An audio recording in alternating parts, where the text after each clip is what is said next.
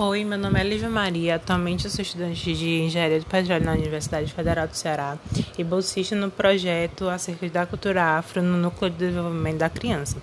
É, o racismo ele tem toda essa construção que começa é, na escravidão e, por exemplo, nós tivemos leis que negaram a, a educação, a compra de terra para os negros e entre tantas outras coisas.